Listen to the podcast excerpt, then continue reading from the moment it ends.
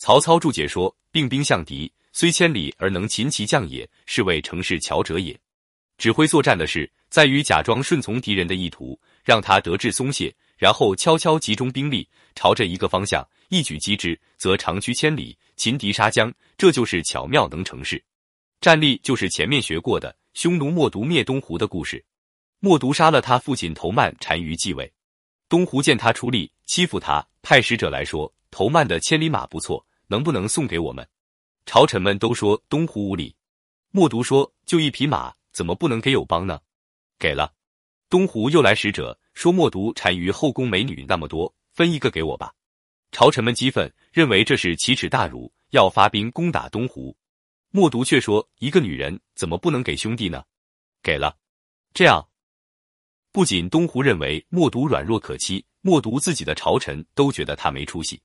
过了一阵子。东湖又来使者说，匈奴和东湖之间有一块千里荒地，是无主之地，划界归我们东湖吧。默读再召集朝臣会议，一些大臣心想：你连老婆都可以送人，一块荒地算什么呀？再给呗，还问我们干啥？于是说给。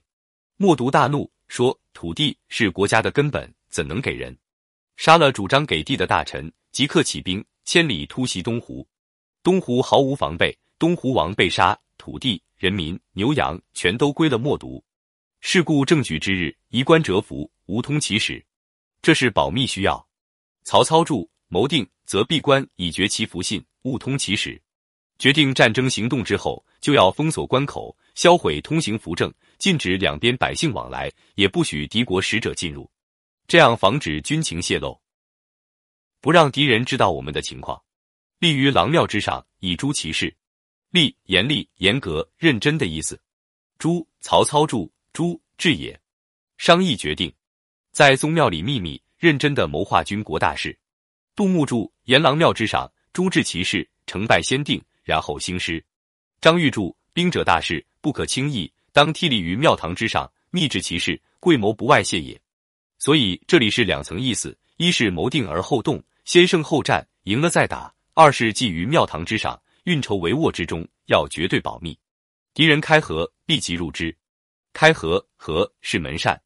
曹操注：敌有间隙，当即入也。敌人一旦露出破绽，当急速乘隙而入。